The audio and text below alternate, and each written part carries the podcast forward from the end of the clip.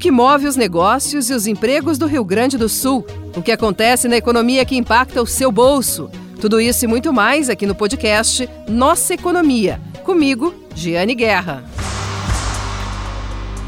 Olá, está começando mais um podcast Nossa Economia de GZH, que trata de assuntos que têm influência na economia do Rio Grande do Sul, na nossa economia, nas empresas, nos empregos e também aqueles assuntos que têm impacto no nosso bolso. Podcast Nossa Economia, mais ouvido do SoundCloud da Rádio Gaúcha. Mas você pode conferir os episódios, este e os anteriores, na sua plataforma de áudio preferida. Hoje nós vamos falar sobre um setor que é bem importante para a economia do Rio Grande do Sul, que tem seus percalços, mas que é muito charmoso e que tem um impacto muito relevante, em especial para algumas regiões do estado, com destaque para a Serra Gaúcha, setor vitivinícola.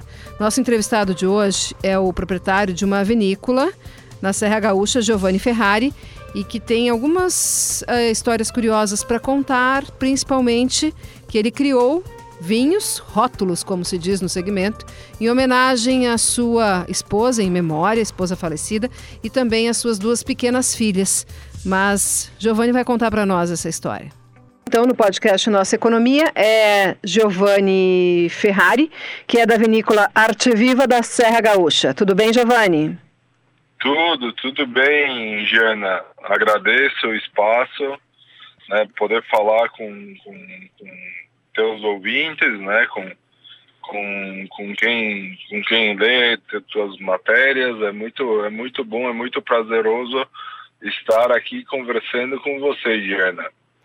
Giovanni, eu queria que tu contasse um pouquinho da tua história para o nosso ouvinte, porque antes da Arte Viva tu teve uma passagem por vinícolas grandes, de grande uhum. porte, né? Então, conta um pouquinho para nós a tua trajetória até a gente chegar a contar o que tu estás fazendo na Arte Viva hoje. Então, eu sempre tive o sonho da vinícola desde criança.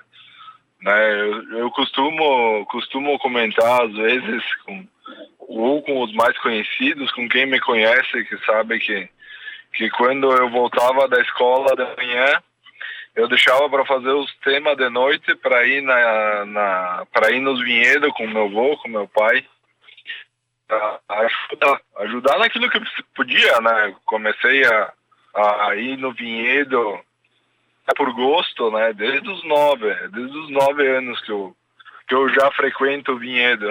E quantos anos você tem hoje? E isso foi muito, muito bacana, né? Porque.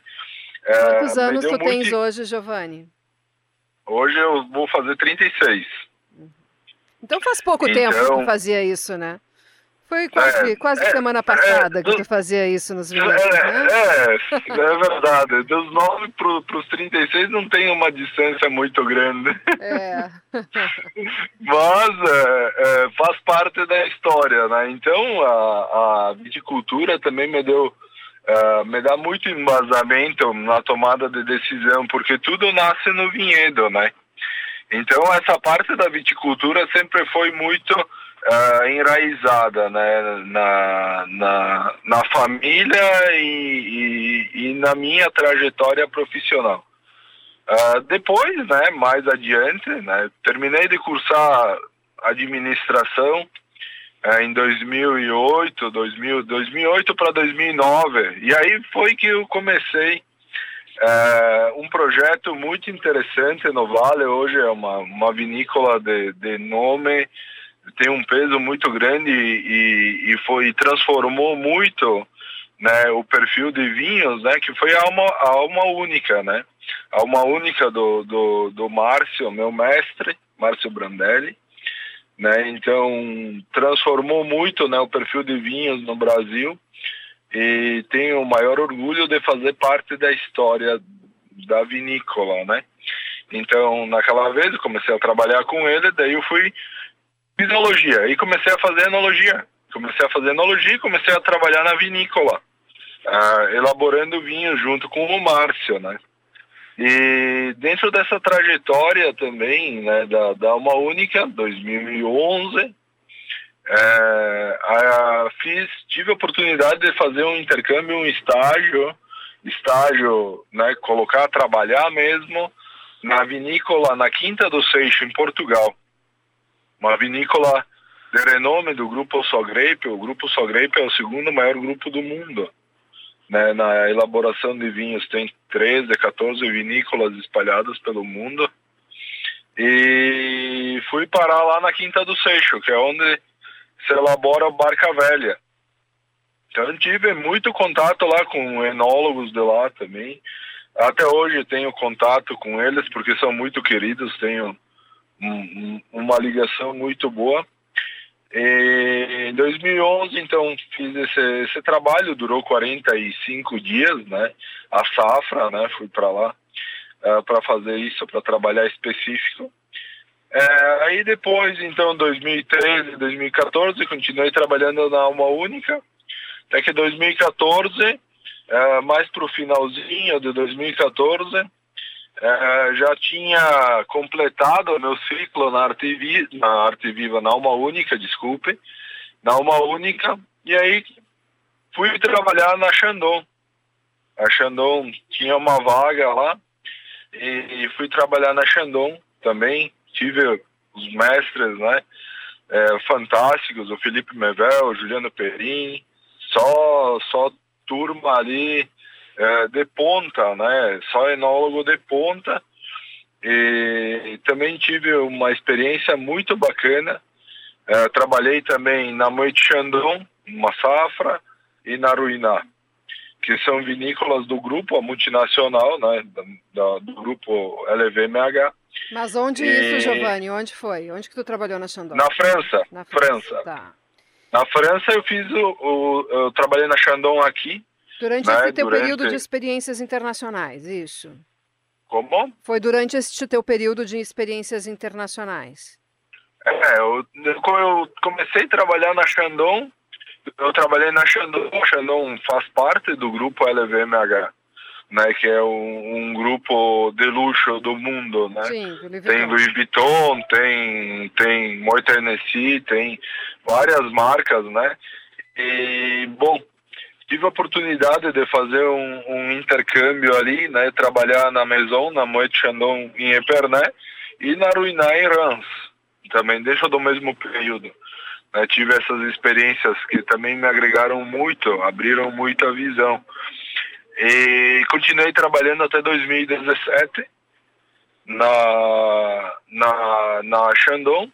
E depois daí, então, agora, o último trabalho que eu fiz foi na Salton, né, no grupo de enologia da Salton, né, uma vinícola enorme em qualquer lugar do mundo, né, a turma, a equipe de enólogo também alto nível, né, porque precisa, né, tem um cuidado aí é, para gerenciar toda, toda essa estrutura aí não é bem assim.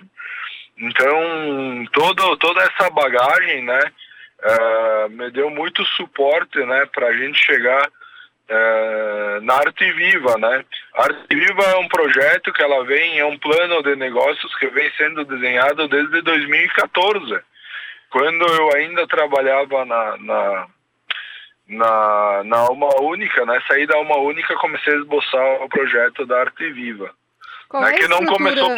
é, qual é a estrutura da Arte Viva hoje?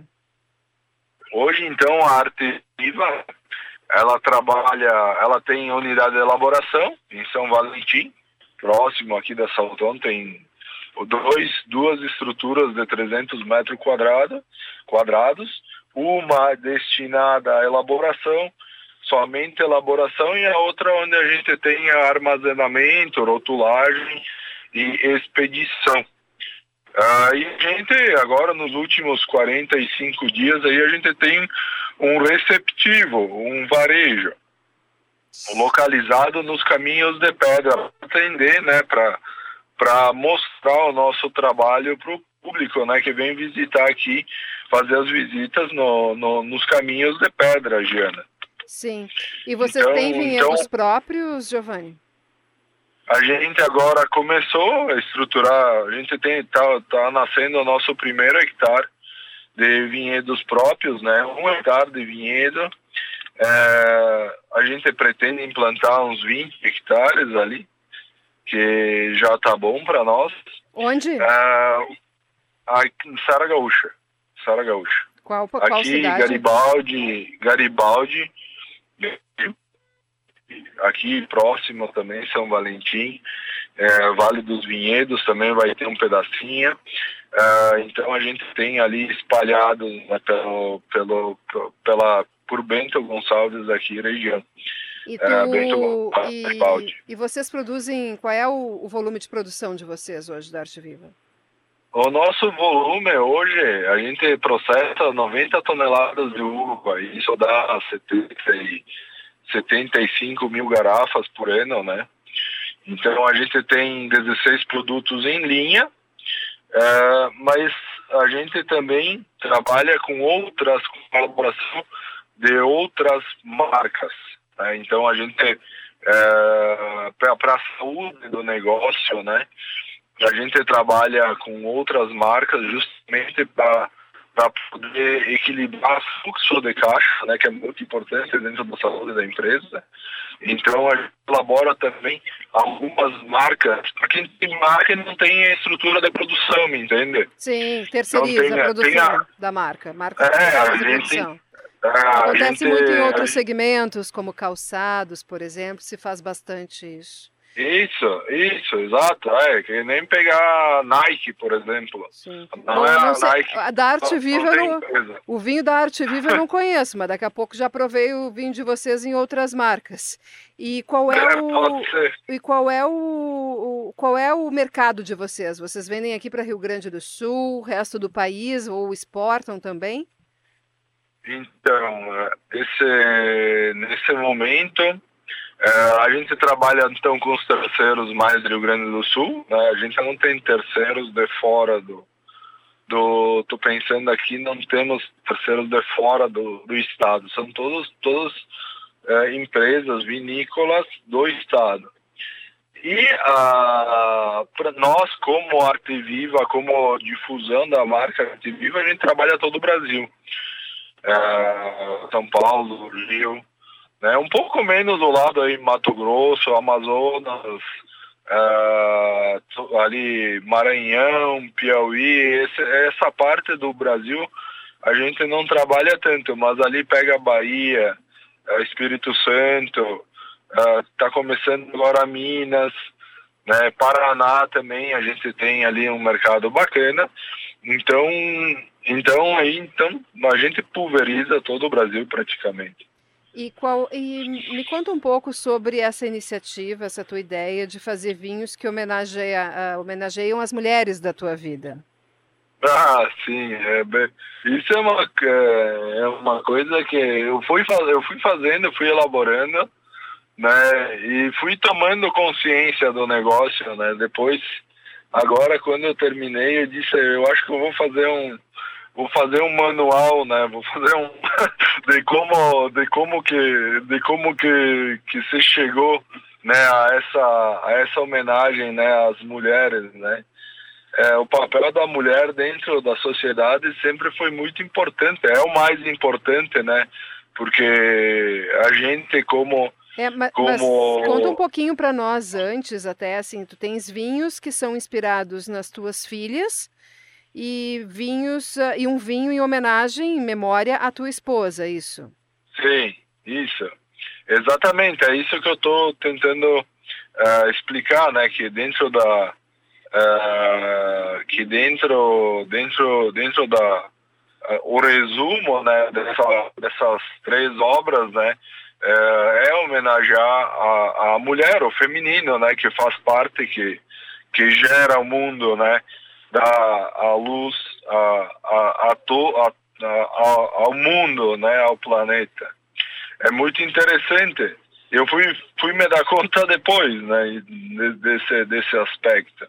Eu tenho um vinho que se chama, dois vinhos, aliás, que se chama Juju, um Juju Rosé, né, que foi um vinho que a gente, um vinho totalmente assim para que a, a ideia dele é que seja disruptivo né? Porque uh, todo vinho da linha, uh, da linha dos especiais, o Juju, o Malu e o Camila, são vinhos que, em algum, em, no aspecto geral, retrata, né? Uh, retrata a personalidade uh, da pessoa homenageada, como ele se desenvolve, a camada aromática que vai abrindo e, e, o perfil gustativo dele. Okay. Uh, como ele vai se desenvolvendo é bem parecido com a personalidade da pessoa uh, da, da, da, da, minha filha ou da minha falecida esposa que uh, que está em que tá em jogo. É um, um retrato para te dizer a verdade. É um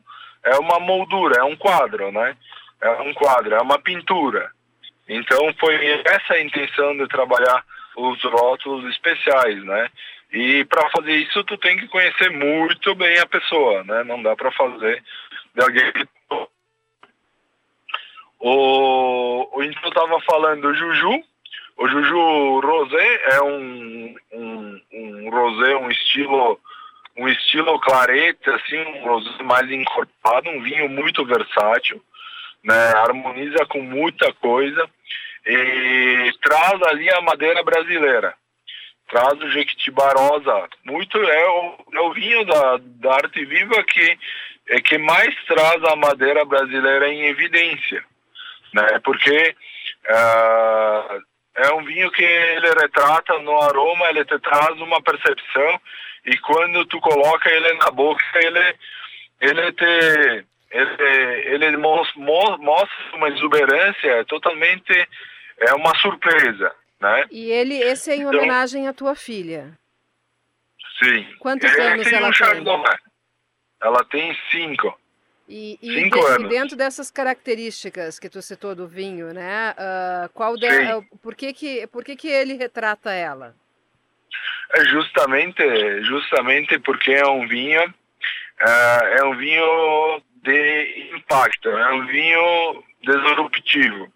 É um vinho que traz uh, a Juju também se comporta dessa maneira, né? É um vinho tu tu olha, tu tem uma percepção e quando ela começa, ou numa brincadeira, ou mesmo quando que ela está é, estudando, conversando, tu vê que, que, que, que ela vem com, com força, ela vem, ela, ela tem impacto, ela é bem comunicativa também. E Giovanni, e sobre o, a tua outra filha e sobre uh, o vinho que tu criou também para tua esposa em memória. Conta um pouquinho para nós sobre a criação dessas bebidas. Então, uh, tanto, então como da mesma forma que eu elaborei o Juju, uh, o Malu também né, é inspirado uh, na personalidade da, da Malu. A Malu ela é mais analítica, ela, ela é muito, ela é mais, é, é, ela é mais calma, tanto tomada de decisão também, um pouco menos comunicativa, e, mas ela é muito analítica. Então o vinho, o vinho ele traz, ele traz a elegância, traz profundidade. Né? Então é um vinho com tanino muito bem equilibrado, bom volume de boca e ele tem a persistência da fruta, o retrogosto, que é muito longo. Né? Um vinho, um corte de Syrah Merlot Vermentino, 16 meses de barrica, bem interessante. Barrica de carvalho americano de 500 litros.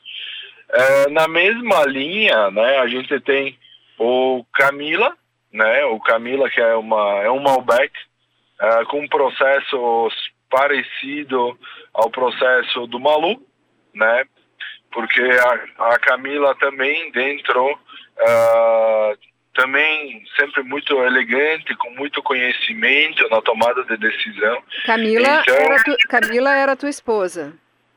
Isso, isso. Era a mãe das meninas também. E aí ela sempre muito, muito bem, muito elegante, muito polida, muito, uh, muito objetiva também. Então uh, o vinho se comporta de maneira uh, similar, né? com profundidade, com tanino polido, aroma equilibrado, né? também a boca muito, a parte gustativa é bem, bem, bem fino, bem elegante. Né? Então, como é que tu perdeu tua esposa, Giovanni? Uh, a Camila, ela teve, é, ela tinha algum, ela já tinha um problema de uma doença degenerativa, se chamava esclerose múltipla, e aí foi num, num depois do nascimento da, da Juju, que foi muito bem, uh, ela não reagiu muito bem a, ao procedimento, e aí ela acabou falecendo ali. Então foi assim que aconteceu. Quantos anos tem a tua filha mais velha? A minha mais velha tem, vai fazer sete. Tem quase dois anos de diferença aí. Não chega a ter, tem um e nove, né? Tô arredondando as idades. As meninas dela. são bem novinhas. Como é que elas, Sim, como elas entendem isso de ter um vinho inspirado nelas? Como é que elas Sim. falam pro pai sobre isso? Então, agora, toda vez que elas, que elas enxergam o vinho dela na prateleira de uma loja, ou de uma de, de, uma adega, elas vibram quando elas vão comigo no restaurante. olha meu vinho, papai, olha meu vinho, papai. Que amor, que amor. Por enquanto, por enquanto ainda não tenho entendimento total, sei que elas estão gostando. Que Gostaram da brincadeira. Sim, que bonitinhas. É verdade, é verdade. Me Sim, foi um... muito bacana. Agora eu quero perguntar um pouquinho para ti sobre economia, tá? Uh, considerando né, o porte da vinícola de vocês, de terceirizar, de vender para o restante do país. Uh, o consumo de vinho teve um salto muito grande no auge da pandemia, né? E acredito que muitas pessoas que descobriram a bebida naquele período e tenham mantido esse hábito. Uh, qual é qual é hoje o cenário para vocês, assim, de, de custos de mercado, de uh, até mesmo de câmbio, se tem algum tipo de interferência, como vocês lidam com este cenário, esses indicadores econômicos? É, então, para nós, uh, o consumo, o, o, consumo de vinhos, né, o comportamento do, do consumidor hoje é um comportamento aberto. O pessoal está bem aberto a provar, provar produtos brasileiros, né, vinhos brasileiros. Então, a gente vê que tem uma amplitude muito grande, né, um mercado muito grande, é, mais fácil de trabalhar do que comparar anos atrás. Eu falo com alguns amigos meus que são produtores mais antigos, diz que nem comparar com aquilo que era uma vez, né, a questão da de tu chegar no restaurante ou chegar uh, numa feira de vinhos e apresentar o, o, o, produto brasileiro, o vinho brasileiro. Então, o consumidor está aberto, né? Está aberto. Existe sim uma faixa de preço que a gente observa que o consumidor está disposto a pagar do vinho brasileiro uma fatia maior, né? É, e para nós os custos, né? É, os custos eles são é, eles são agora deu uma melhoradinha porque o dólar está um pouco mais baixo é, mas antes né como a gente trabalha com rolha é, cápsula garrafa garrafa tem uma parte de garrafa que que, que vem daqui que tem a, a tem a Uh, tem a veralha, tem uma unidade aqui, tá tudo bem. Mas a maioria da, das garrafas para pequenos produtores, geralmente o pessoal pega importada. Então os insumos, a maior parte rolha é importado, é, barril de carvalho é importada. Então tudo isso, né, custa é, é caro para não é barato assim, a gente tem que diluir. Por isso que às vezes o, o, o nosso produto, né, ele tem ele tem um preço Uh, e hoje eu digo que ele é muito competitivo, o vinho brasileiro, tanto em qualidade, porque apesar de toda essa importação que a gente faz e que custa caro para a gente, a gente consegue colocar uh, vinho com, muito, com valores muito competitivos, né? Então, uh, ali, ali na faixa hoje tu encontra vinho brasileiro, na faixa tu pega desde lá de de, de 15 reais a garrafa e tu vai a, a maioria 400, 500 reais a garrafa. Então, né, tem as diferenças no processo, mas tu vê que a gente está bem tá, tá bem competitivo, quando, tanto com relação à qualidade quanto com relação a preço, né? Sim, até entrevistei recentemente um executivo da Veralha falando sobre a ampliação da fábrica deles em Campo Bom, exatamente para poder atender ainda mais as vinícolas da Serra. Um investimento é. muito alto que eles estão fazendo aqui no, no, Rio Grande do Sul.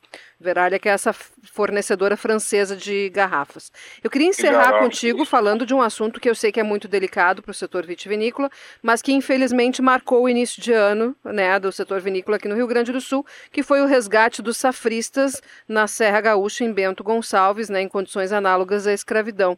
E isso envolveu e sensibilizou e gerou uma gestão de crise enorme para o setor vinícola. Como é que tu enxergou esse episódio e o que tu tem visto que o setor está fazendo para remediar e evitar situações como essa?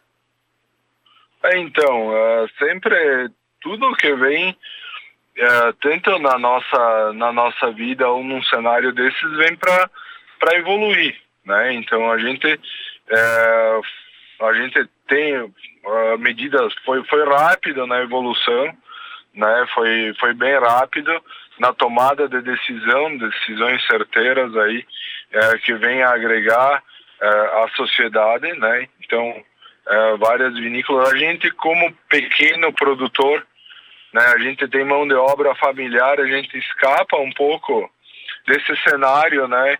eu tô dando, eu tô pegando aquilo que a gente viu porque não fez parte do, do nosso cotidiano, do dia a dia isso, porque a nossa mão de obra aqui na vinícola é familiar. Então a gente não teve um contato, eu não tive um contato direto, né? Mas sim, sei que a tomada de decisão foi muito por parte de, da, da, da maioria da, das vinícolas, né? É, foi rápida, foi eficaz, né? E, e com certeza uh, se cresce muito, né? Com com um, com uma situação dessas, né? Uhum. Tá certo, então muito obrigada pela entrevista e sucesso aí nos negócios. Um beijinho nas tuas filhas. Tá bom, então, Gena. Obrigado pela oportunidade. Tá bem, tá certo. Um grande abraço. Abraço a você também. Essa foi a entrevista de hoje do podcast Nossa Economia. Você pode recuperar os episódios anteriores na sua plataforma de áudio preferida ou em gzh.com.br barra Guerra, onde tem todo o nosso conteúdo de economia que vai ao ar nas mais diversas plataformas do Grupo RBS. Muito obrigada pela companhia. O podcast Nossa Economia volta na quinta-feira que vem. Até lá!